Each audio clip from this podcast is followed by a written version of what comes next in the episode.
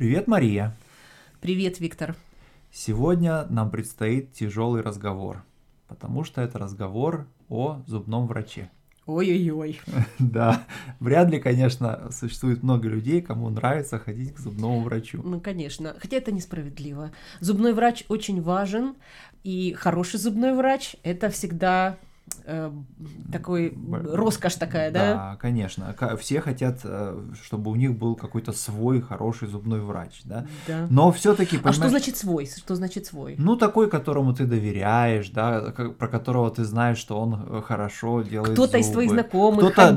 Да, кого порекомендовал твой, кто-то из твоих знакомых, желательно многие, да. Но при всем этом, ты знаешь, мне кажется, что вот это все, вот это бормашинка, это сверление, это пломбирование, это вырывание зубов, и даже чистка зубов, знаешь, вот гигиеническая чистка, которую там люди делают раз в год или два раза в год, это же тоже на самом деле малоприятная процедура. Ну, конечно. Вообще слово «бормашинка» э, это в каком-то смысле неприятное слово само по себе. Это не нейтральное слово какой-то прибора. Бормашинка, ассоциации сразу очень тяжелые. Сразу с какой-то пыткой на самом деле. Конечно. Вроде бы мы живем в обществе, где уже нет пыток, да, но тем не менее в каком-то смысле, в каком-то смысле вот каждый раз мы немножко, так сказать, идем на это, да, на это, на это испытание, по крайней угу. мере, если не пытку, то испытание. Ну, конечно, желательно, чтобы эта ситуация с зубами не доходила до ситуации неотложной. Да? Да. Кстати, зубы всегда, когда зуб заболевает, это всегда пятница вечер, да, впереди выходные, да. Впереди еще два дня. Да. И терпеть до понедельника, а то и до вторника, если в понедельник да. запись, а во вторник да. прием. А еще сложнее, когда ты, например, едешь в какую-то другую страну, и у тебя нет там зубной страховки, и при этом происходит какая-то форс-мажорная ситуация. Да, ну, в этом смысле, конечно, хорошее правило э, ходить к зубному врачу перед какой-нибудь длительной поездкой, поскольку, да, зубы вот болят часто неожиданно, и м- меньше всего э, это приятно в поездке, потому что вся поездка может быть испорчена. Конечно, и даже если все хорошо, иногда даже зубы мудрости могут быть проблемой. Да, и вырывать их и не, или не вырывать, э, в зависимости, допустим, от возраста, если вам уже за сорок, стоит ли их вырывать? Ну, даже вот когда зубы режутся, да, угу. прорезываются зубы мудрости, угу. это повторение той самой детской ситуации, когда зубы режутся, и э, дети переживают многие тяжело, кто-то легче, кто-то, слаб... кто-то тяжелее, но всегда это большое испытание в жизни, большое событие. Да, ну, конечно, зубной врач и дети – это отдельная тема, очень большая, да, потому что э, это, если для взрослого поход к зубному врачу может быть испытанием, то, конечно же, для детей э, вдвойне. Ну да, и как, допустим, у, у родителей такая обязанность э, задать этот вопрос постоянно, и это превращается в такое жужжание. Ж, зубы почистил, шапку надел, какой-то такой, да, есть набор. Э, О, опять мама, мама со своими зубами. Да.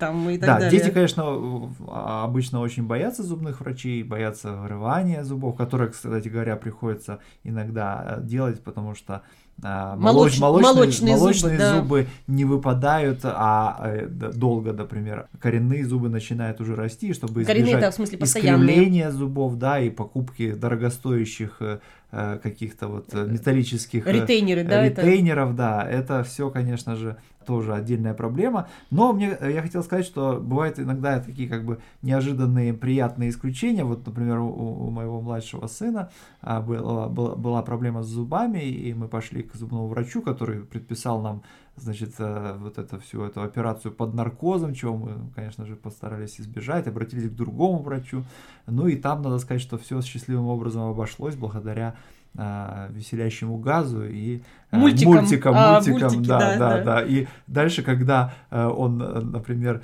не очень тщательно чистит зубы, мама говорит ему, что снова, смотри, снова пойдем к врачу. А он говорит, а что, мне, мне было да? хорошо там. Да, это такая обратная сторона того, что иногда какие-то лекарства сейчас не горькие, да, mm-hmm. много бывает какие-то сладости, но похоже на сладости, на конфеты, зубные пасты тоже вкусные, когда yeah. э, ребенок иногда готов э, позавтракать зубной пастой, потому что вкусно очень.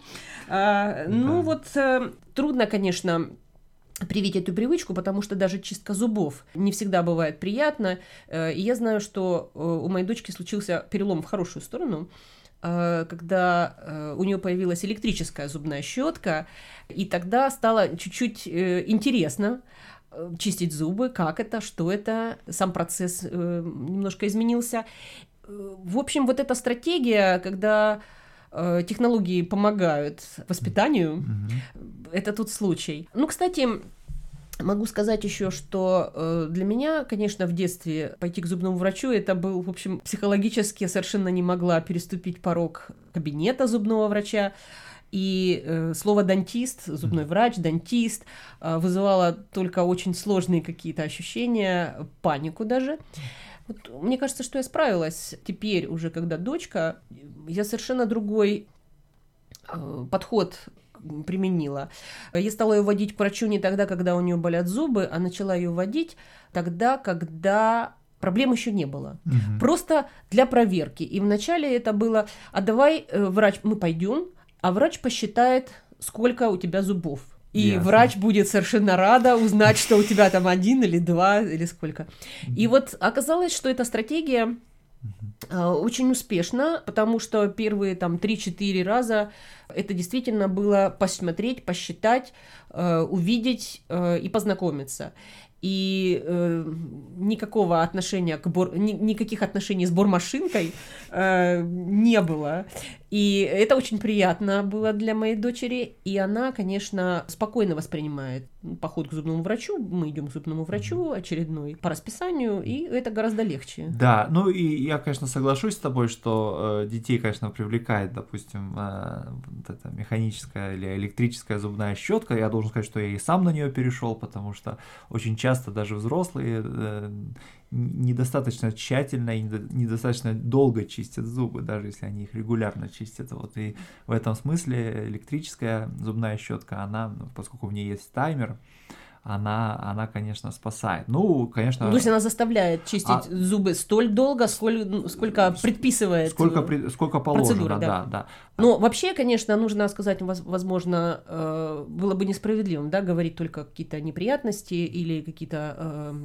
говорить о каких-то трудностях, поскольку все-таки хороший зубной врач – это...